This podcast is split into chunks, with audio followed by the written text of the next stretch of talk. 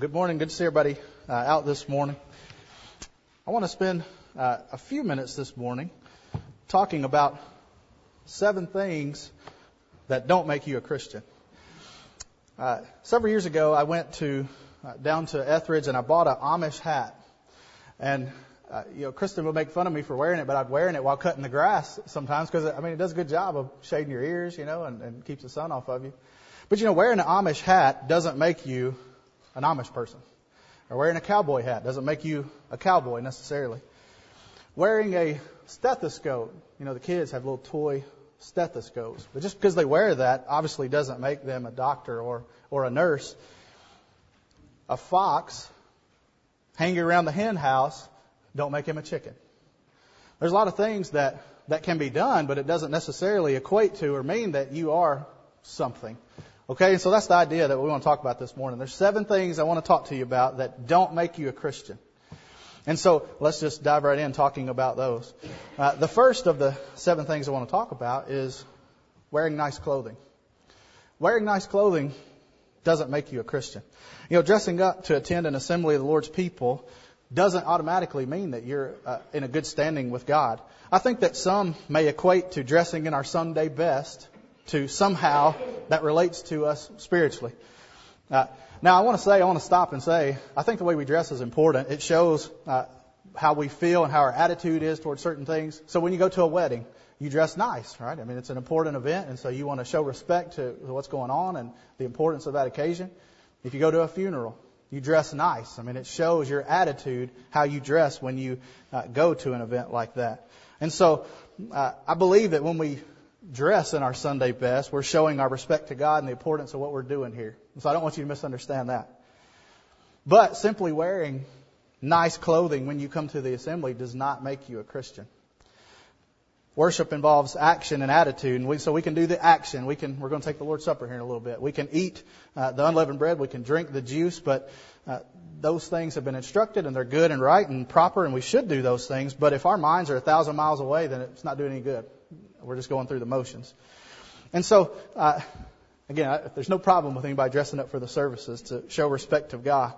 Uh, but just because you're wearing nice clothes doesn't mean you're you're actually showing respect for God. Your mind may be off way somewhere else.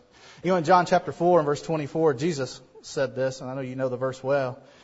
He said, "God is a spirit, and they that worship Him must worship Him in spirit and in truth." So our clothing is important, but when we worship God, what's most important is are we doing the right things and are we doing them in the right ways? Is our mind engaged? Is our heart engaged in the things that we're doing? And so a faithful Christian, whether they dress up or not, will make sure they're focused on the things that we're doing while we're doing those actions and that we're showing respect or reverence to God. But there's people that may dress up and they may come to services and they may not be a Christian. So wearing nice clothing doesn't necessarily make you a Christian. All right, the second one is sitting in a pew. Sitting in a pew don't make you a Christian necessarily. Uh, some may think, though, that coming and sitting through a church service essentially equates them to being a Christian in good standing with God. I've read some articles in the past week and, and listened to some audio sermons. Uh, you know, in different parts of the world, it's way different from here in, in Middle Tennessee. You know, we've got a nice building here, and there's there's air conditioning, and uh, things are really nice, and it's really good for us to focus on what we're doing here. But you know, in other parts of the world, they're they're meeting in shelters that aren't enclosed. I mean, so there are uh, just conditions. If it's raining, I mean, it's raining in on them while they're worshiping, and that really that really uh, that should cause us to be thankful. But you know, there's uh, an article that I was reading about a fellow who lived in Brazil, and he was preaching for a time, and his family worshipped at this congregation that he was working with. And there was a family that came, and their family dog would come with them to every service, every time. And the dog would come and it would lay in the pew and it would sit through the services the whole time.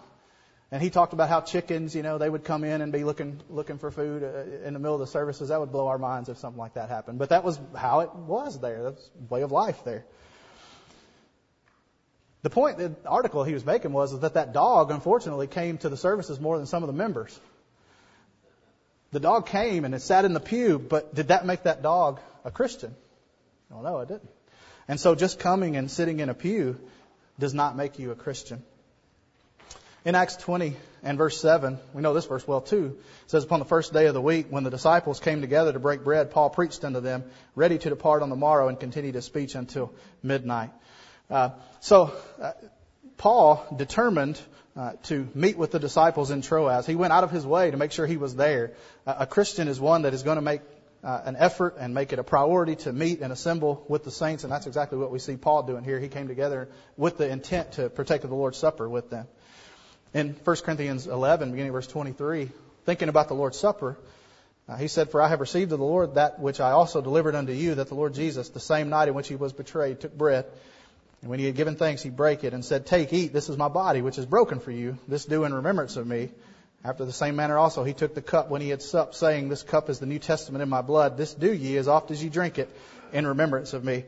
Uh, so Paul, uh, he, the things that he received from the Lord, he, he passed along and he said, we ought to do these things in remembrance uh, of our Lord and Savior. And so when we come together to take the Lord's Supper, we're commemorating the death of Jesus. Those are things that are good uh, to be a part of, and we're uh, commanded to do those things.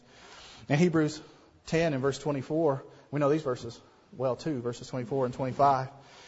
Now, the Hebrew writer said, Let us consider one another to provoke unto love and to good works, not forsaking the assembling of ourselves together as the manner of some is, but exhorting one another, and so much the more as you see the day approaching. Uh, and so uh, we're commanded to assemble ourselves together. I'm really bad at drawing on this thing, uh, but uh, we're commanded to assemble. Uh, and when we do that, we're considering each other, we're stirring each other up to love and good works. The Hebrew writer was critical of some people that weren't assembling like they ought to, and their habit was to just not come. Uh, and other things were going on, other things were more important, and so they wouldn't take time to come to the assembly. Uh, and so he was really he was really criticizing them and telling them they need to get their act together and, and be uh, at the assembly. Uh, but the point that we're making is just because you come and just because you sit in a pew, that don't make you a Christian necessarily. Christians will come and they will assemble, but just because you do that, it doesn't necessarily mean you're a Christian. You know, the third one uh, that I'd like to say, the third point is that using religious vocabulary. I don't know if that's the best way to, to say this point, so hopefully you'll know what I'm, understand what I'm trying to say. But you've probably seen things like this, like I have. Maybe you've been driving around town and you see bumper stickers that say, honk if you love Jesus. You know, uh, or Jesus is my co-pilot. Um, maybe someone, uh, has some sort of decoration in their house with a Bible verse on it. And I think that's good, by the way. I mean, we have that in, in our house too. But uh, maybe somebody will quote a Bible verse on social media you know, and so on their Facebook page or, or whatever, they'll have some Bible verse quoted and, and they use religious vocabulary. They, they talk about God and they put on an appearance that they are uh, really religious person. But when you start to observe their lifestyle, you realize it's all talk. Uh, and those other things don't really summarize how they uh, really live only on special occasions. And so bumper stickers displaying Bible verses don't make a person a Christian. Saying things about God doesn't make you a Christian. And so understand, I, I don't think it's wrong to do those things. If we have bumper stickers about the virtual Bible study, if we have Bible verses on the walls in our home, I think that's a good thing. If we, if you've got social media and you post a Bible verse, I think that's a good thing, but it better just not be for show because just doing that doesn't make you a Christian. Uh, but if you are a Christian, you'll be focused on spiritual things and you will talk about spiritual things and you will use religious vocabulary. In the reading that Joseph did for us in Colossians 3, beginning verse 1, uh, Paul said, if you, if you then be risen with Christ, seek those things which are above, where Christ sitteth on the right hand of God. Set your affection on things above, not on the earth.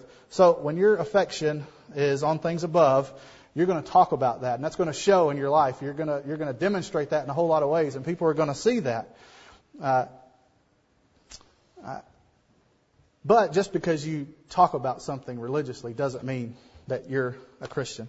But if it helps you to focus on religious things, put a Bible verse on your refrigerator, put a plaque on your wall. Uh, but those things can't just be extremely external. A Christian's hope, again, is for heaven, and that will affect their speech, and it'll be a 24 7 thing, not just a Sunday thing. But just because you use religious vocabulary does not make you a Christian. Number four, is having your name in a church directory. Just having your name in a church directory does not make you a Christian. I think some people feel like they've arrived when their name gets into the directory. I'm official now. It's legitimate. They've got my name in the directory. Uh, and I've gotten my spiritual stamp of approval because my name has shown up in a church directory. You know, the truth is, God determines who's a Christian, uh, not a group of people that put your name on the roll. Uh, and so just having your name in a directory doesn't make you a Christian.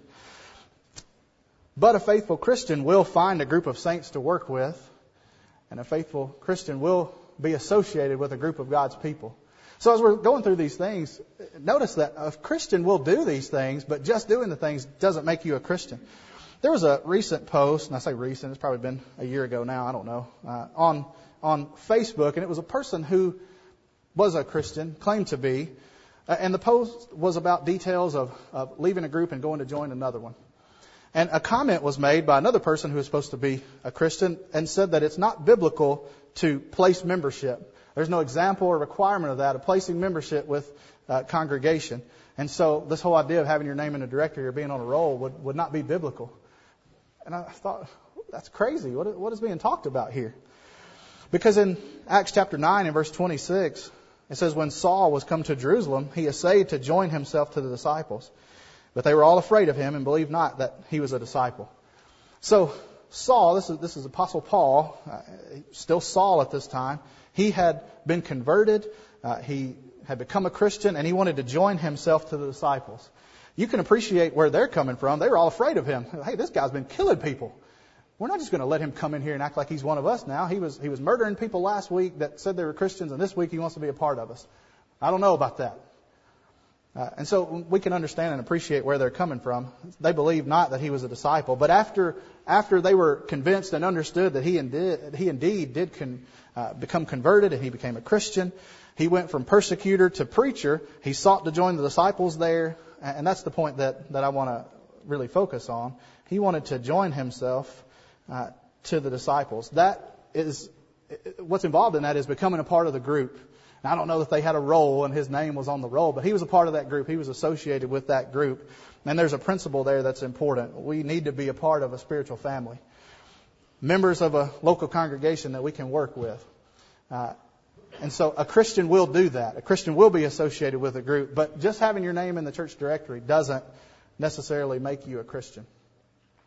All right, the fifth thing is persistence in religious activities. Persistence in religious activities. That means being frequently engaged in doing things that are religious in nature. So that could involve regular attendance. Uh, even when you've been doing that a long time. Uh, there's people maybe that come every time the doors are open.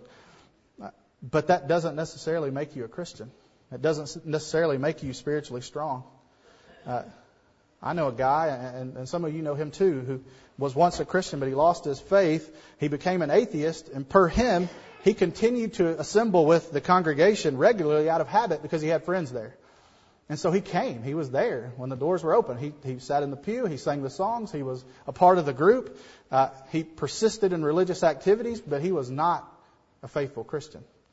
And so just being persistent doesn't make you a Christian. A Christian will persevere, though, in their service to God. They won't be hot and then cold and then lukewarm. Uh, they'll endure. Uh, and they'll have their devotion to Christ. That's the way it ought to be. In Revelation 20 or Revelation 2, uh, beginning of verse 1, this is a letter to the, the church at Ephesus.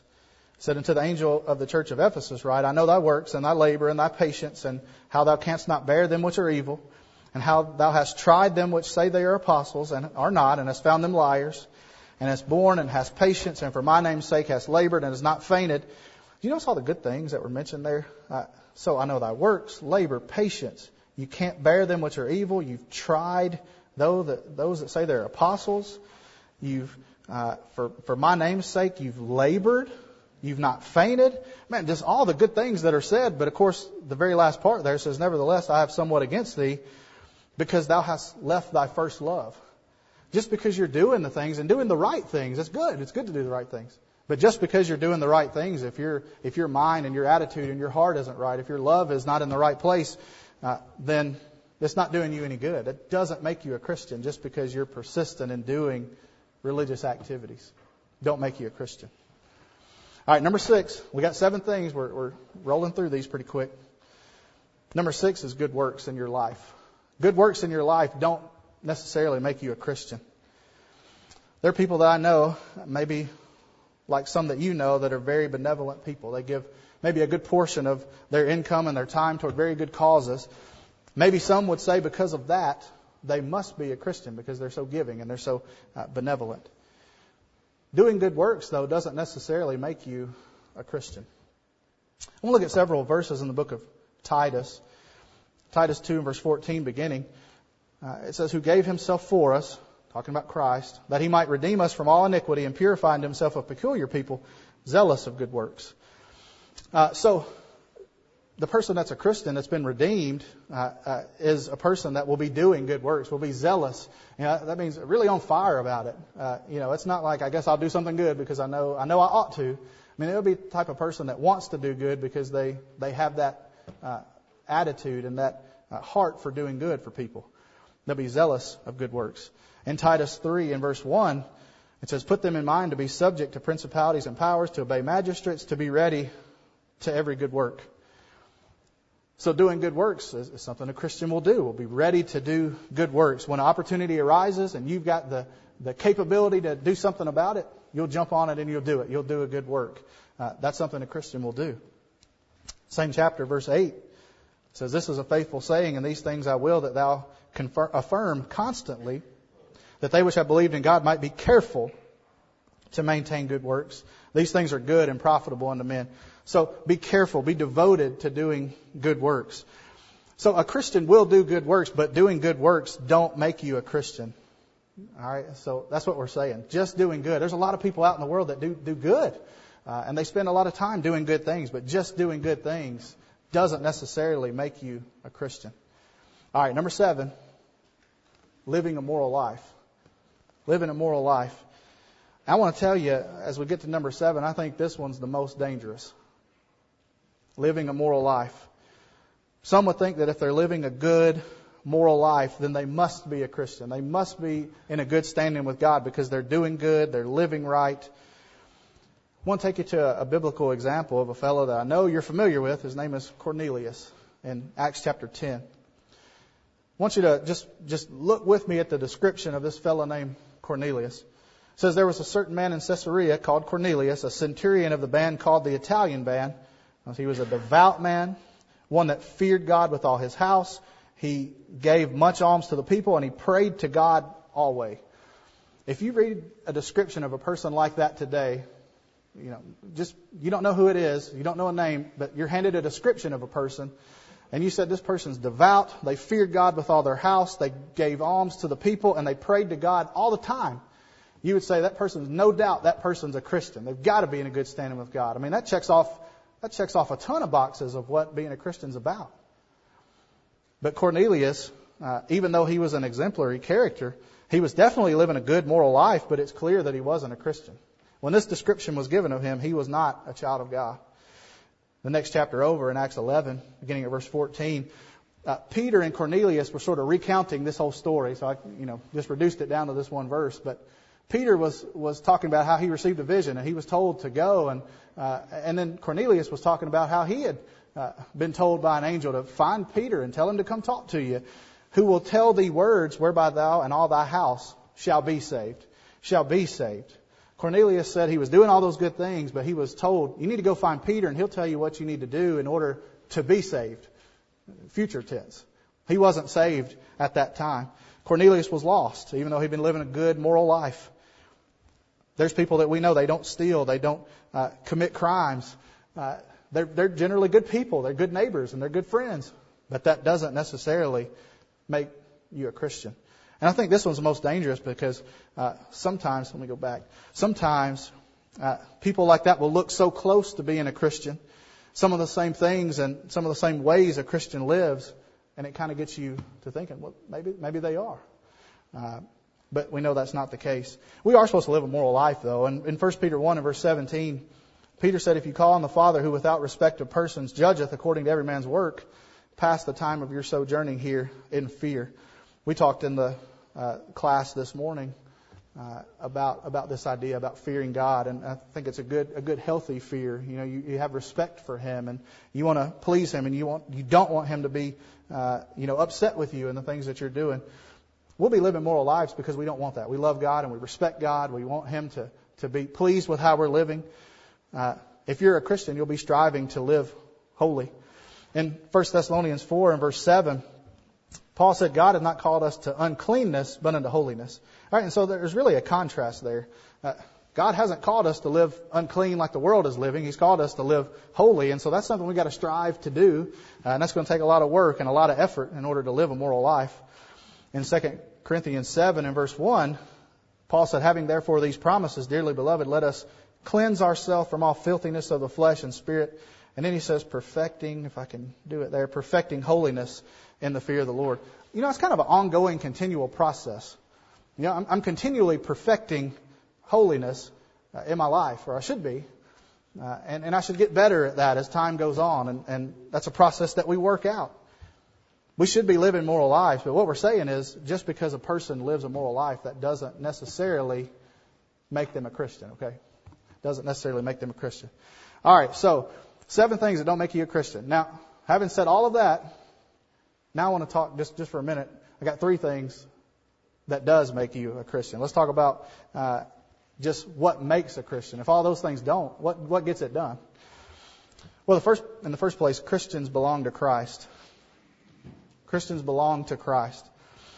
In Acts 20 and verse 28, now we read this verse a lot when we're talking about elders, uh, and it's appropriate for that. It says, Take heed therefore to yourselves and to all the flock over the which the Holy Ghost hath made you overseers to feed the church of God, uh, which he hath purchased with his own blood. So we talk a lot, you know, the overseers are to feed the church of God. That's part of the role of being an elder. It's a big responsibility. And that's a good verse to, to look at that role. But I want to focus on this part. Uh, so the church of God, which he hath purchased with his own blood. The point we're making is Christians belong to Christ. The church is the purchased possession of God. Uh, and the Christian is a purchased possession. They're a part of the group that's been bought by God. They're a part of the church. You belong to God. Uh, and if you're a Christian, you've got to conduct yourself that way. That's a, that's a, what makes you a Christian. You realize you belong to God and you live accordingly. In 1 Peter 1, in verse 18, it says, For as much as you know that you are not redeemed with corruptible things, as silver and gold from your vain conversation received by tradition from your fathers, but with the precious blood of Christ, as of a lamb without blemish and without spot. All right, so we're talking about being who you belong to and being purchased, being redeemed. The word redeemed means bought back. You've been bought back from sin. What were you bought back with? Not gold or silver. No, those kind of things. You were you were bought with the precious blood of Christ. Uh, you have been uh, bought not with perishable things, but with the most precious thing that uh, could have been used to purchase you and redeem you out of the, the bondage of sin, is what Peter is talking about. In Ephesians 1 and verse 7, again, the same idea, in whom we have redemption through his blood, the forgiveness of sins according to the riches of his grace. We can be redeemed, we can be bought, we can be the possession, uh, you know, if we obey God, but that's through Jesus' blood and we receive the forgiveness of sins through that. It's interesting how it all works together. So the, what makes you a Christian is belonging to Christ, being purchased by Him. The second point is a Christian has been buried with Christ in baptism. If you have not been buried with Christ in baptism, you're not a Christian. And, and we don't say that to be to be mean, but we're just saying that's the truth that the Bible uh, reveals. A Christian's one's been buried with Christ in baptism. But Paul really paints a good picture in Romans 6, beginning of verse 3. He says, Know ye not that so many of us, as were baptized into Jesus Christ, were baptized into his death? Therefore, we are buried with him by baptism into death, that like as Christ was raised up from the dead by the glory of the Father, even so we also should walk in newness of life. Uh, so Paul makes the, the connection between uh, water baptism, being buried with Christ, uh, and the connection between Christ's death and his shed blood is what saves us. You know, there's a, there's a lot of people that have no, uh, no disagreement with the fact if we say, uh, you know, the blood of Christ is what saves us. And there's a lot of people, maybe you've got uh, friends in the denominational world that would agree with you on that. Yeah, I'm saved by the blood of Christ, aren't you? Well, of course we are. The question, though, is how do we contact it? When do we come in contact with that blood? And it's when we're, we're baptized into his death. We're baptized into his death. We're buried with him by baptism into death. That's when we contact the blood. We were talking about being the purchased possession of Christ. Probably would have been better to put this number one. We're purchased. The transaction takes place whenever we're baptized into Christ. That's where the transaction takes place. We know the verse well, Acts 2 and verse 38. On the day of Pentecost, when Peter had preached that sermon, the people responded. They were pricked in their hearts. And he said unto them, Repent and be baptized, every one of you, in the name of Jesus Christ, for the remission of sins. And ye shall receive the gift of the Holy Ghost. Man, my writing gets worse as I go. For the remission of sins. What are you baptized for? For the remission of sins. Not for any other reason. You're baptized in order to have your sins taken away, to be remitted, to be removed, to be taken uh, away from your record and have your, uh, have your account wiped clean. And we know that and, and we teach that. But that's what makes you a Christian. Belonging to Christ, being buried with Him in baptism. And then thirdly, what makes a Christian is a person who follows Christ. The word disciple means a follower or a learner. A Christian, you know, you're taking on the name of Christ. And so that, that means something. Uh, and I was thinking about this. You know, in the days of the New Testament, we think about days gone by where these philosophers, they literally would walk around and they would have followers literally follow them around. Wherever they went, people would follow them and listen to them uh, teach and, and listen to what they had to say. Jesus, the same thing happened to him. He had his followers. They walked around with him literally and spent time with him and followed in his physical steps and then listened to the things that he had to say. They were followers of his. They would do what he did. They would uh, practice uh, the things that he taught. They would implement it in their own lives. They would adopt those teachings and make them their own. Uh, they were followers of Christ. In John 12, in verse 26, Jesus said, If any man serve me, let him follow me. And where I am, there shall also my servant be. If any man serve me, him will my Father honor. Is Jesus saying here, though, that the only people that can serve him are those that can literally be with him and follow him around? You know, where, where's he at? Let's follow him around. That's the only way I can. That's the only way I can serve him is if I follow him. But obviously, that's not the case. Of course not. Jesus isn't here. He's not physically on this earth. We can't go and, and follow him around. But we follow him as we hear his voice and we follow his instructions. Not, not his audible voice, but when we hear the things that he has said, when we hear that uh, the message that's been delivered and we obey it, then we follow it. That's how we follow him. In John 10 and verse 11, Jesus said, I'm the good shepherd. The good shepherd giveth his life for the sheep. Jesus calls himself a shepherd. And the good shepherd, he did exact, exactly that. He gave his life for his sheep. Uh, who are the sheep? Well, Jesus defined those in verse 27. He said, My sheep hear my voice, I know them, and they follow me. The people that are Jesus' sheep are those that listen to what he says and they follow him. And he'll be, he'll be their shepherd. In John 8, verse 31, uh, Jesus said to the Jews which believed on him, If you continue in my word, then are you my disciples indeed. You're my disciples indeed if you continue in my word. So that means ever continuing. Keep listening to what I say. Don't just listen to me once and then go do whatever you want to do. Continue listening to me. Uh, and, and he's a good shepherd, you know. When when you get astray, he's coming to your aid to, to bring you back into the fold, and that's a, that's a beautiful thing. And think about that as we're about to offer the invitation. Uh, but this means we'll always need to continue to be following him. All right. So there's seven things that don't make you a Christian, and then three things that that do. Uh, now, these seven things, even though they're related to being a Christian, they don't give you a relationship with God. And so I think those last three are important because of that. Relationship with God is established by having our sins washed away in the blood of Christ. And religion just can't be external.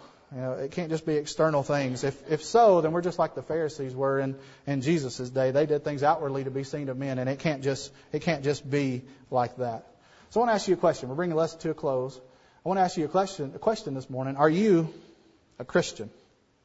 That's what we've been talking about. A lot of things that don't make you one, and and several that do. So are you a Christian this morning? Uh, I didn't ask you if you're here. It's one of the things we talked about. Obviously, you're here. And I didn't ask you how dressed up you were for the services. Uh, those things are important, but what I asked was, are you a Christian? And I want to know if you've been washed by the blood of the Lamb, and do you have a relationship with God? And if you don't, uh, then you need to make that decision today. And that's what we would urge you to do. If you've never named the name of Christ, you've got the opportunity to be baptized into Christ today. You can be His purchased possession, and the transaction can take place when you're baptized uh, into his death. Nothing more important than that. And then you need to remain faithful. And then as we talked about Jesus being the good shepherd, uh, have you continued to follow him? Maybe you uh, had once in your life you become a Christian, but then you you stopped following him and you got out of the fold. You can fix that today too. You can allow him to let you come back into the fold and be in a good relationship with him, and then you follow him going forward and you do the right thing going forward. Can we help you in any way this morning? If you have a need, just come forward while we stand and sing this invitation song.